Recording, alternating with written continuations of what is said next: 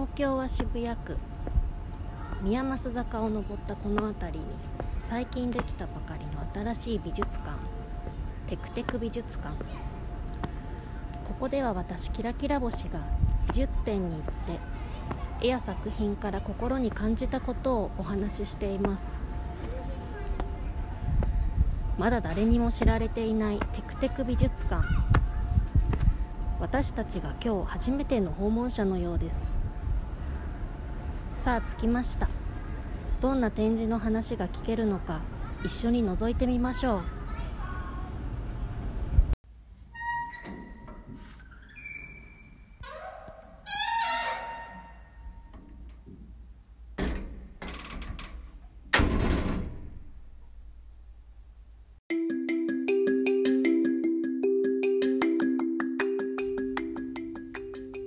絵を見て感じたことを真空パック。キラキラ星のテクテク美術館。ここでは私キラキラ星が美術展に行って絵や作品を見て心に感じたことをお話ししています。私には絵を描く技術もなければ絵に対する知識も全く持ってはいないんですけれどもそんな私が本を読んだり文献を調べたりインターネットを見たりして一生懸命に情報を調べてもそれをしっかりと意味立てて話すということはなかなか難しいと思うしできないと思うのでそういうことではなくて私が実際に一枚の絵の前に立った時に私の心がどんなことを感じたのかどんなふうに思ったのかそんなことをお話しする時間になればと思っています。今回の展示はこちら。仙外のすべて。これは東京都最寄り駅でいうと有楽町駅または日比谷駅の近くにある出光美術館で2022年9月3日から10月16日まで展示が行われているものです。この仙外という方は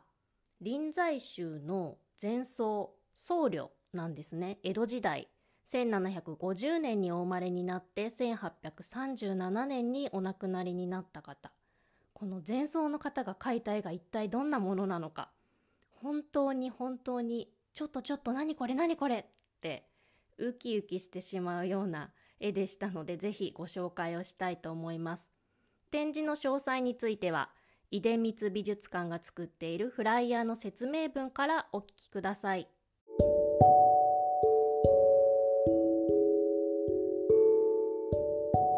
戸時代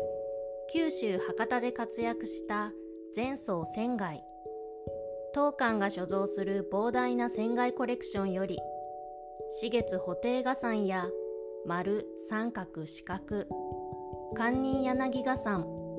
馬祖臨済画山といった代表作を厳選して紹介するまさに仙外展の決定版を開催します。仙外の書画を楽しみ厳しくも心温まるメッセージに触れるとともに知られざる仙外の実像を発見することができる本展は仙外ファンはもとより仙外にちょっと興味があるという皆さんにも必見です。どうぞご期待ください。行ってきました仙外のすべて。これ私にとってはなかなか運命的な出会いでどうしてこの仙外の全てに行ったかというお話から始めたいんですけれども私はある時神保町の横断歩道の前にいたんですね。信号待ちをしていたんです。神保町行ったことある方いらっしゃるでしょうか？神保町といえばカレー屋さんがたくさん喫茶店がたくさんスポーツ用品店がたくさんそして中華料理屋さんも美味しいところがたくさんそして何よりも古本屋街古本屋がいっぱいあるんですね。で私が信号待ちをしていた信号の後ろにも古本屋があっていつもその信号待ちをする時にはその古本屋の軒先にある100円だよ300円だよっていうワゴンに入っている本を見るんですね。なんか出会いがあるかもしれないと思って。で信号を背にして横断歩道を背にして本屋の方を向かっていたらこの仙外のすべての大きいポスターが目に入ったんです。そこのお店に貼ってあった。で仙外が何なのか人の名前なのか何なのかも全くわからないのでそれは目に入らなかったんですけれどこのポスターフライヤーに描いてある絵がすごい強烈に愉快だったんです。ゆるいキャラクターが書いてあるんですけれど上を向いて指をさして口の周りにはひげが生えていてなんかにへーって笑っている人大きな袋を持っている人がお腹を出して立っている。そしてその手前にはそのひげの人よりはかなり小柄な半分ぐらいのサイズのなんかねぐでたまみたいな顔してるのかな。口をポカーンって開けて両手を上げてお尻を突き出してよいしょよいしょよいしょってすっごい楽しそうに小躍りしてるみたいな2人の人物なのかなっていうぐらいな人物が書いてあって何とも言えない雰囲気を漂わせていてこれは一体何なんだろうでタイトルを見ると「仙外のすべて」なんかタイトルだけ見ると真面目そうな気もするけどこの仙外のすべてとこの2人の人物が全く結びつかない一体何なんだろう後から調べてこれが何なのか突き止めていくことにしました。この仙外というのは人の名前なんですけれど仙外の仙は仙人の仙仙外の外は崖っぷちの崖の山冠がない字。それで仙外と読みます。この方臨済宗の前奏僧侶でもともとは美濃の国岐阜県にいて若い頃は横浜の寺で修行をしその後九州博多で40歳の時に聖福寺の第123世十字になる。そして62歳に陰性して88歳まで書画をずっと書いていた。という前奏の方なんですね。そしてこの彼の絵のテーマというのも禅の教えについて書いた。作品の多くはこれがテーマだっていうことなんです。で墨で和紙に描いているみたいな感じのシャッシャッシャってこう墨で描いた感じ。そして絵があって絵の横には言葉が書いてある。それもこうあいうえおってはっきり読めない。こう流れるように書いてあるので私の目でははっきり読めない文字もあるけどさささって書いてある。そういう絵なので真面目な感じするかなって思うんですけどそれが実際に絵を見てみると全然違うんです。でいくつか絵がいくつかというかたくさん絵があったんですけれどまず最初の方の展示で印象に残ったのが馬祖臨済画山というのがあって2人の人物が描かれているんですけれどこれは禅の修行の厳しさを象徴するエピソードをこの人物に託して描いていますよっていうものなんですけれどなんだか全然禅の修行の厳しさを象徴している絵には思えないなんかコミカルな感じなんですね。そこに描かれている2人の人物が。でおやおやなんだこれ面白いなって思いながら進んでいくと今度は「布袋画山」っていう絵があってこれは七福神の布袋あのお腹が結構たっぷりしていて大きい袋を持っていて杖を持っているあの布袋よく絵画でも登場すると思うんですけれどこの絵があってこれがまたすごいんです。こんな布袋は見たことがないぞっていう感じ。でいくつか布袋の絵があったんですけれど一つはさっき見たフライヤーの中にあった布袋みたいな感じで目がこう横にピャーって笑った感じでふにゃーってなっていてこれも上を見上げて鼻がツンって尖っていてなんか口は笑っていてお腹ポッコンって出して杖を持って袋を持ってるんですけれどもうこれに何か擬音をつけるならすっとことーんって言ってそんな愉快な布袋がのびのびと描かれているんですね。もう何とも言えない。そしてもう一個また布袋画山があったんですけど今度はこの布袋布袋ちゃんって感じのもう可愛いゆるキャラみたいな布袋がドーンと横たわっていてしかも手にいつも持っている大きい布袋を枕にっていうかそこに寄りかかってデーンって体を仰向けに投げ出して両手は手を伸ばして伸びをしてる朝起きた感じ。で足もスコーンって広げて右の手にはなんか扇葉っぱ持ってもう気持ちよさそうに伸びをしてるんですね。もうあーあってあくびをしている感じ。でもこれの解説文を読むとこれどんな場面かっていうと釈迦に事後を話されてこの世の人々をいかに救うべきか。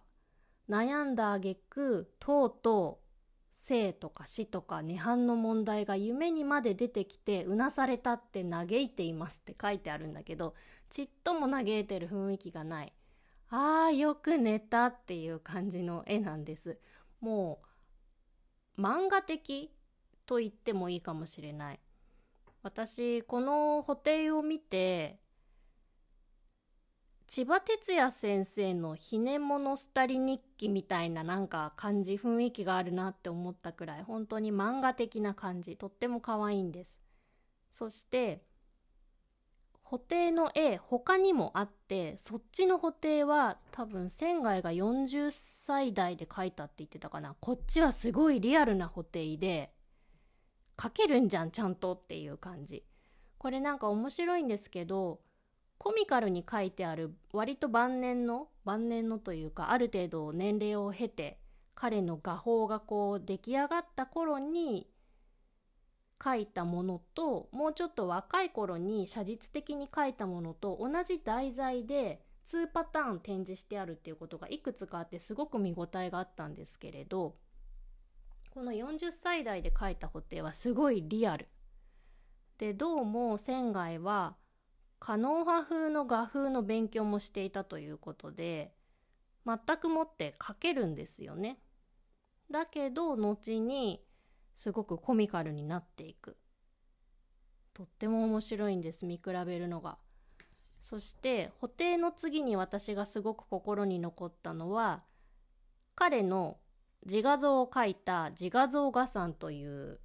ものこれも2つ心に残ったのがあったんですけれど1つはなんかお茶を立ててるおじいちゃんみたいな感じで正座をして座っている仙外の自画像が書いてあるんですけれどもう本当に可愛くて本当に可愛くてなんかグッズにしたいっていう感じキャラクターっていう感じちょこんって座ってて私は今までも西洋の絵画でも自画像ってピカソだったりいろいろ見てきたけどこんな可愛い自画像見たことがないっていう感じ。本当に可愛らしいんです。そしてもう一つの自画像が私最初この作品を遠目に見た時通りすがりに向こうにあなんかもう一個作品があるなって後で見るやつだと思って通りすがりに見た時になんか洋梨の絵なのかなって思ってでも江戸時代に洋梨ってあるのかなって思って今度その順番が回ってきて見た時にそれ洋梨じゃなくて仙外のシルエットだったんですね。洋梨のような雪だるまのようなマトリョーシカのようなコロンとしたシルエットに顔だけがちょこんとついてる向こうを見てる。つまり後ろ姿の仙外なんだけど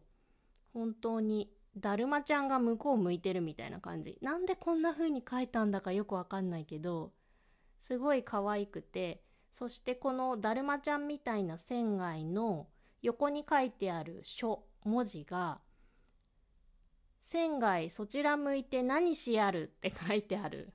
だからこれが仙外の自画像なんだってわかるらしいんですね。そのぐらい全然顔もはっきり書いてないし手も足もないの。すごい可愛い。これぜひ見てほしいなと思います。さっき布袋の絵を写実的に描けるんじゃんって言ったんですけどこの展示の中で「外が無法」っていう言葉が紹介されていて仙外の外に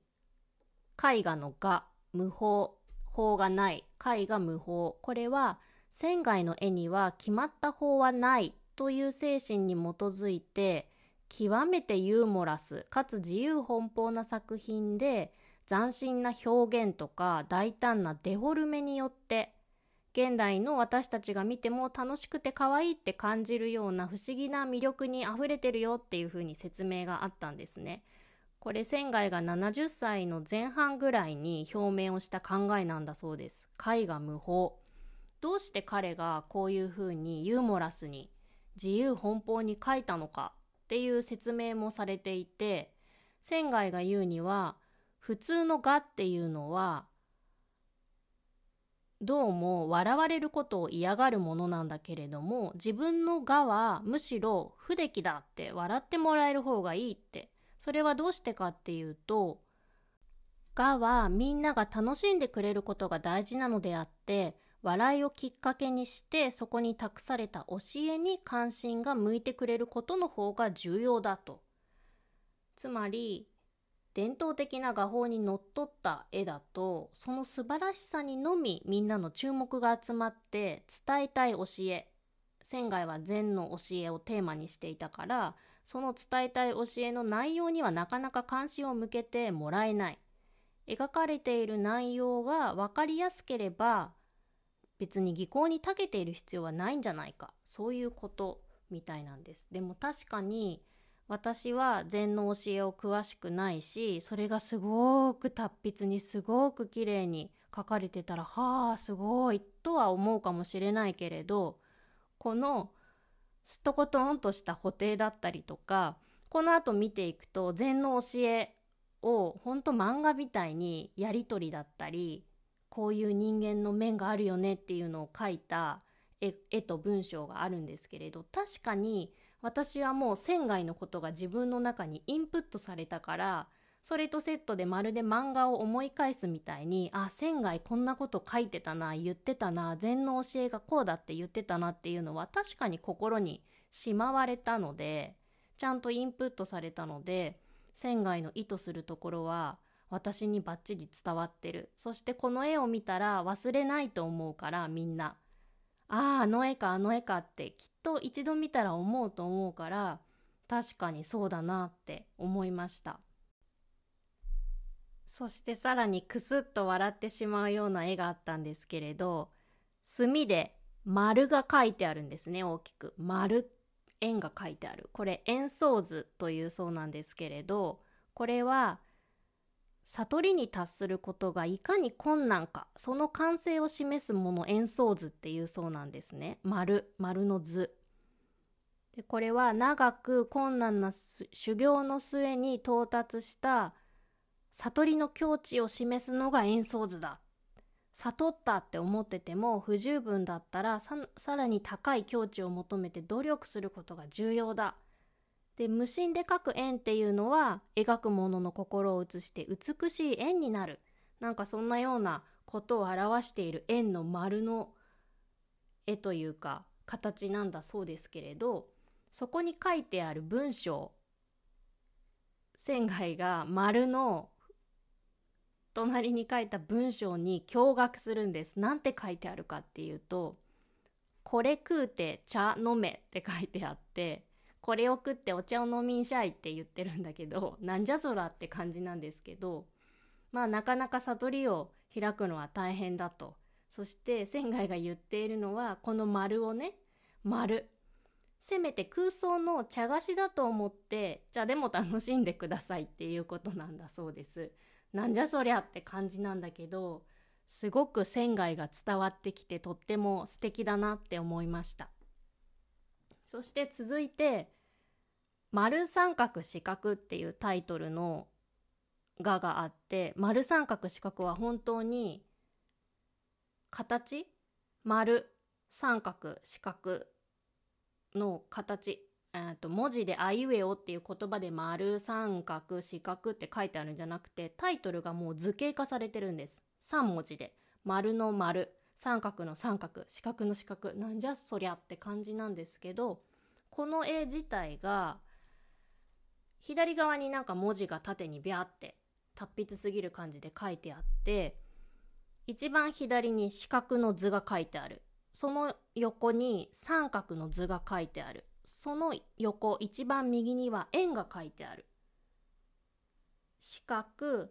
三角丸が並んでいてちょっと触れ合って横並びに並んでるんですね。そして私これなんか見たことあるって思ったんですけど以前ミロ展に行ったんですね。ミロ展日本を夢見てっていう展示を渋谷にある文化村ザミュージアムで見に行ったんですけれどここでジョアン・ミロが日本の文化がすごく好きでっていう展示の中に彼が持っていた日本の何かグッズものも展示されていたし書籍もいろいろ展示がされていてその中の一つで私この丸三角四角を見たんです。それはミロが持っていたっていう書籍本なんですけれど朝比奈草原これ臨済宗の前奏の方そして和田三蔵この方は洋画版画家の方なんですけどこの方たちが書いたのかな？書いた仙外高名なる前奏による墨絵っていうこれタイトルなのかな？の本1956年の書籍。これをミロが持っていて実際ミロが持っていた書籍が展示されていた。この表紙がまさに今私が見ている仙外の四角に三角に丸が書いてある画というか書が表紙になってたんです。わあミロのやつだと思って。このミロ展についてはテクテク美術館の過去の配信でお話ししているのでもし興味があったら聞いてみてください。そしてこの丸三角四角の作品が一体何なのか。この図形は何を示しているのかっていうのがいくつかこういう説があるよ。こういう見方が言われているよっていうのがパネルになって展示されて説明されてたんですけど例えば一つ。世界宇宙を構成している根源的な3つの形態としての図形を表してるんじゃないかっていう考えもあるしあるいは密教でいう地水火地が四角水が丸火が三角それの象徴っていう考えもあるしあるいは日本の仏教三大宗派である禅宗と真言宗と天台宗を象徴してるんじゃないか。そんな他にもいくつか4番目5番目 6, 6番目って解説してあったんですけどいろいろと言われているそうなんですね。そしてその中で心に残ったのがこの出光美術館の初代館長でいらっしゃった出光佐三さんが直感的にこの四角三角丸の「が」について直感的にこれは船外の宇宙だって感じたそうなんですそして彼が英文の作品タイトルとしてひらめきによって命名をしたのが「ザ・ユニバース」これは船外の宇宙を表してるんだって思ったそうなんです。直感的にって書いてあったんですけど私はきっとそれは正解だろうなって思ったんです。出光佐三さんがこれを見てわあこれは船外の宇宙だって思ったならそこには間違ってるっていうことはなくて彼にとってこれは宇宙であって宇宙であることは事実なんだろうなって。なんかすごいストンって納得できたんです。で翻ってじゃあ私はこれをどう思うか。私が見たらこれは何だろうか。何であるというだろうかってその場で考えたんですけど私の頭にパッて浮かんできたのは私も直感的に。それは多様性でした。この図一番左に四角が書いてあってそこの四角の一番右端に隣にいる三角の角っこがツンって当たってるんですねそして三角は今度右側にいる丸と重なり合ってなんか知恵の輪みたいにちょっとこう絡み合ってるんです。で私はこの形が様々だから多様だなって思ったし四角と三角がツンってぶつかってたり三角と丸がもつれ合ってたりなんかこう触れ合ったり寄り添ったりだけど時にはこの三角の角っこだったりが傷つけ合ったりなんかそんなことが浮かんできました。さらに一番左の四角は墨が薄いんだけど丸はすごい濃いんですね。この色の違いもなんだか多様性を感じました。皆さんがこれを目の前にしたらこの絵を見たらどんな風に思うかぜひ聞いてみたいな知りたいなって思います。もしこの画を絵を見る機会があったらこれが一体何なのか直感的にひらめいたものを教えてほしいなと思います。そしてついに私が神保町の古本屋で見たなんだこりゃっていうあの絵指をさしてお腹ポコンって出してひげで上を向いてニターと笑ってそしてその手前にいる両手を上げたぐで玉みたいな口を開けた人お尻を突き出してイエイイエイってなっているこの絵この絵の本物が目の前に出てきたんです。この絵は四月布袋画山四月は指につき布袋はさっきから言ってる布袋ですね。四月布袋画山もう本当にこれ見てみてほしい。見てみてほしい。本当に面白いんです。愉快なんです。楽しいんです。ニコニコしちゃう。もう2人が上を右上左上上を向いて斜め上を向いてもうヤッホイっていう感じなんですけどもうね私これを見て頭に浮かんだのはサタデーナイトフィーバーですよ。もうこの2人は完全にサタデーナイトフィーバーしてる。もう特に手前の人の体の角度、足の位置、お尻の突き出し感じ。これはもうサタデーナイトフィーバー。仙外は江戸時代の人なのでサタデーナイトフィーバーを知らないはずなんですけどでもサタデーナイトフィーバーを作った人はこの仙外のこの絵を四月ボテガサを見てあれを作ったんじゃないかなと言っても間違いじゃないと思えるぐらいフィーバーしてるんです。もうイエイエイブイブイって感じ。楽しいんですこれ。でこれ一体何なのか気になるところなんですけれど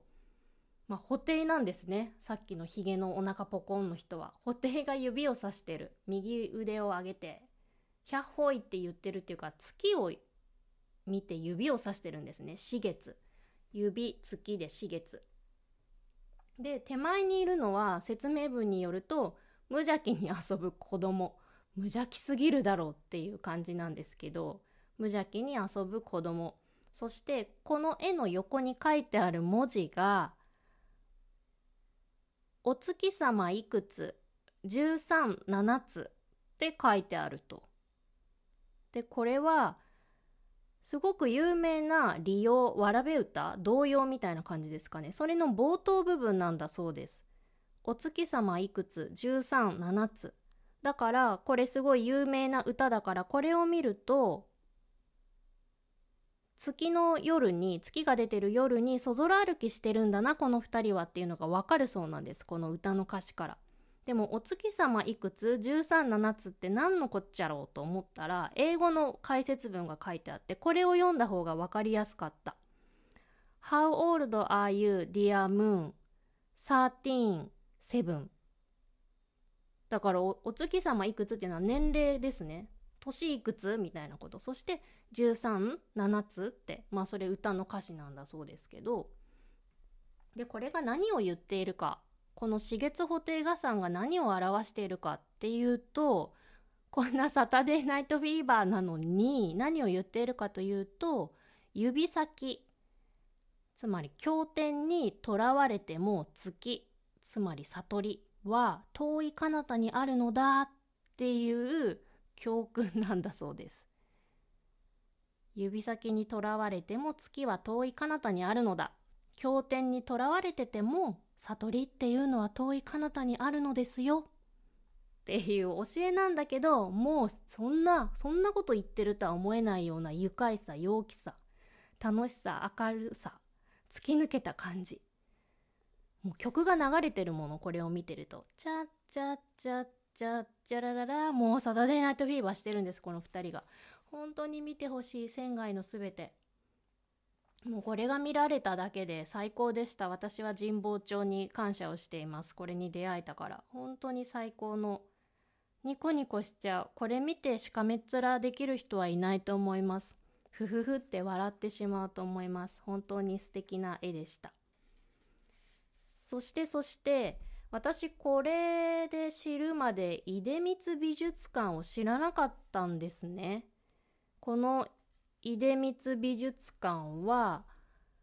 帝国劇場の横に入り口があって帝劇ビルの9階に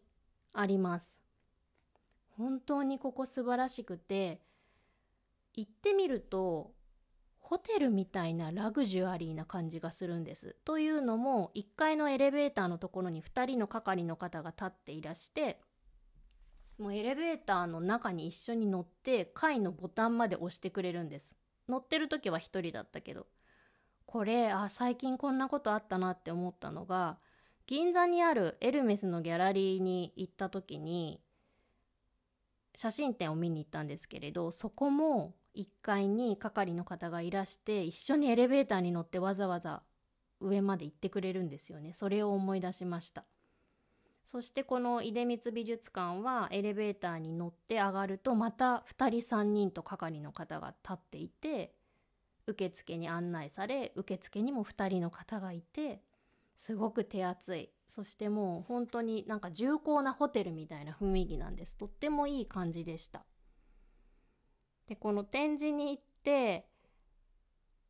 あそう結構人がいたんですよね。平日の昼前に行ったんですけど割と見晴らしのいい開けた部屋展示スペースの中に見える空間に20人30人は言い過ぎかな。でも20何人は人がいたんですよね。みんな出光美術館知ってるんだと思って私知らなかったからいいな知っててって思ったぐらい。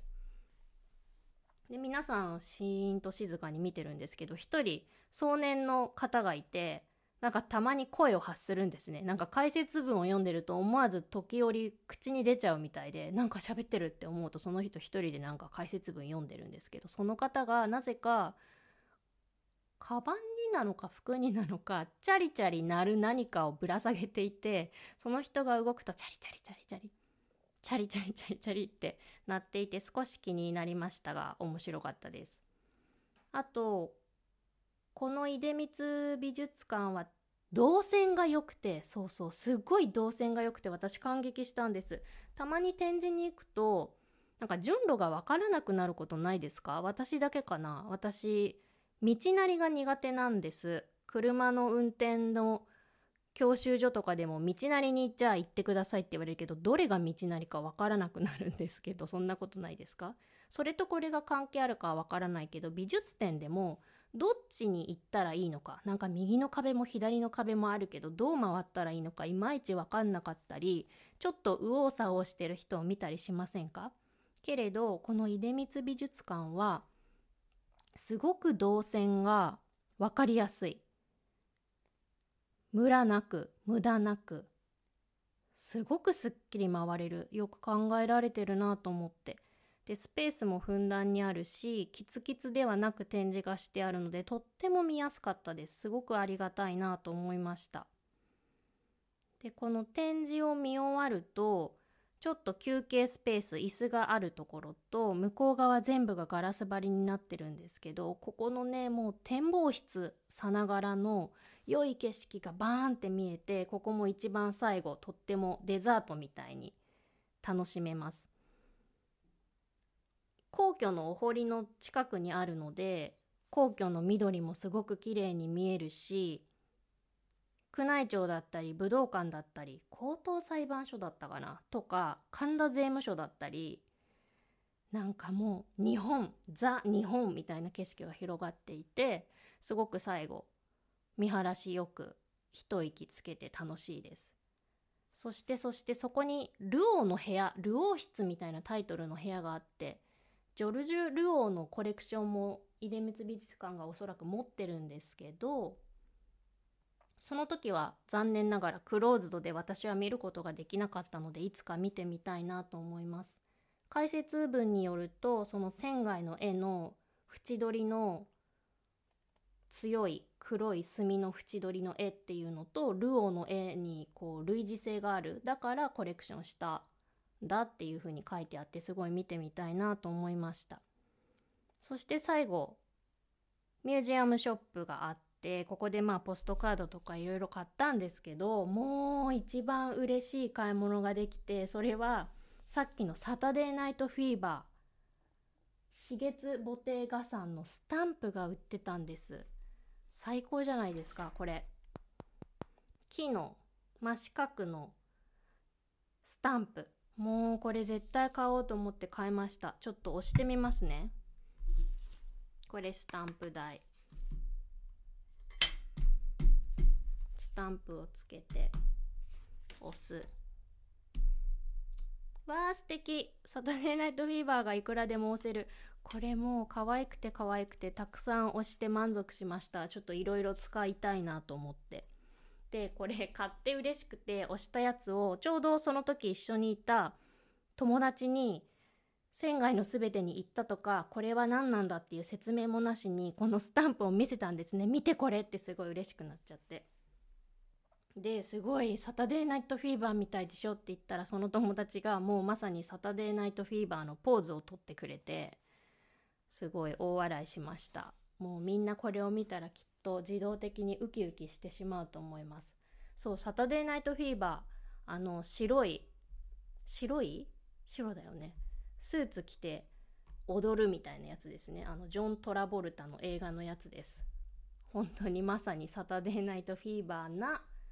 仙外が描いたホテイと無邪気に遊ぶ子供だったかな。無邪気に遊ぶ子供。ぜひぜひ見てみてほしいなと思います。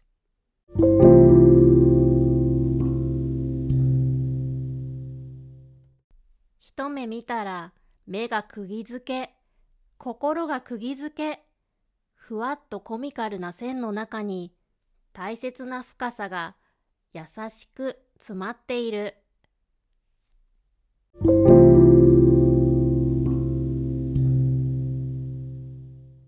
行ってよかった仙外のすべて本当にこんな楽しい絵に出会えてそして素敵な仙外に出会えてよかったなと思いました仙外に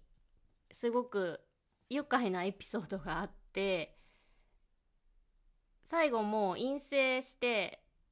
隠居してもう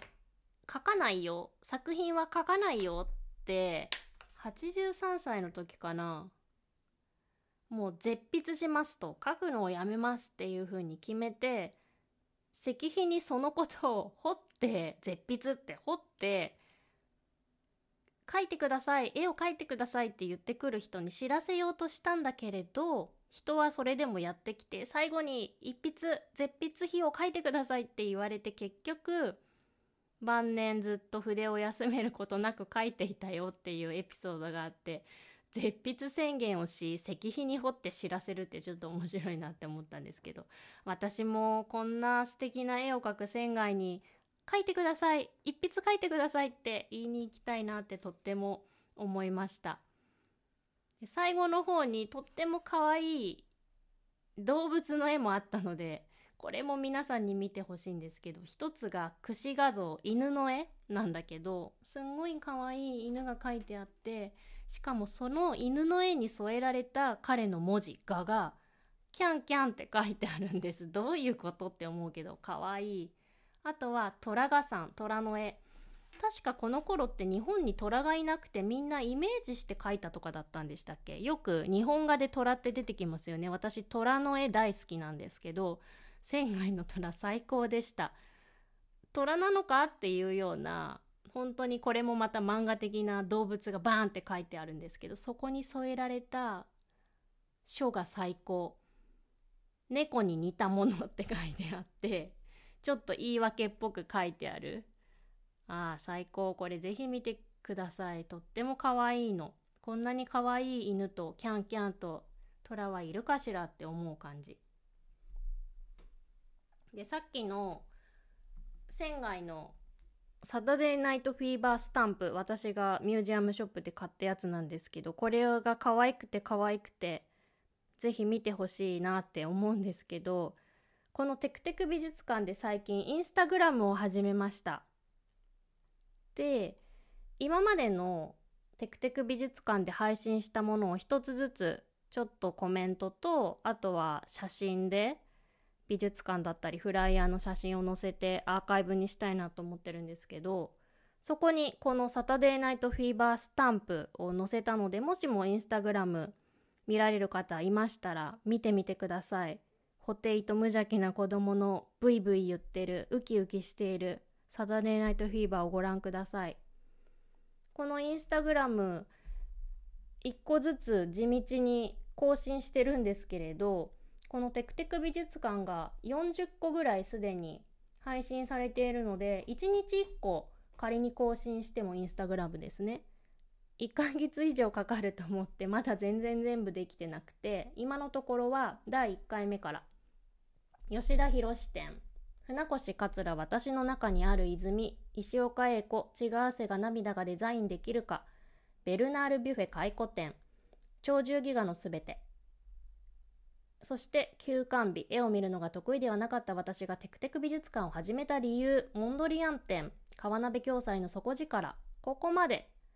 とサタデーナイトフィーバーまでしかまだアップできてないんですけどもしよかったらインスタグラムもご覧ください。それではまたテクテク美術館でお待ちしています。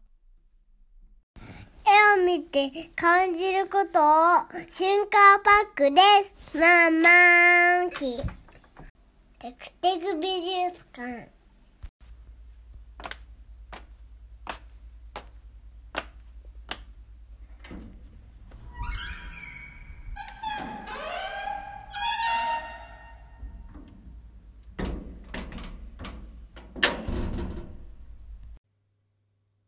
人はなぜ絵を見るのか絵を見て何を思うのか絵を見て感じたことを真空パック絵を見て自分と世界を見ることができますように。